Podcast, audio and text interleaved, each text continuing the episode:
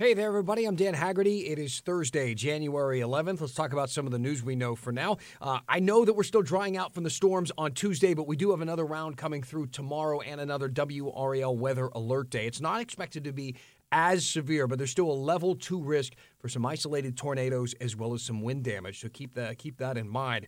Expect the worst of it to be in the evening. Some light rain will start in the late afternoon. You can tune into our news at 6, 10, and 11 for the most up to date information on the timing and the track and the potential severity of this new round of storms. Tuesday storm, we're still dealing with the, the fallout from that. The displays, some of them at the Chinese Lantern Festival, were damaged so badly that it forced them to cancel the event in Cary, ending it early this year by five days. The iconic dragon display that sits in the water right outside of Booth Amphitheater actually started to sink down into the water. If you if you had tickets, those those aren't cheap. If, if you had some tickets, they are going to send you an email with some info there on how you can get a refund, a couple different options.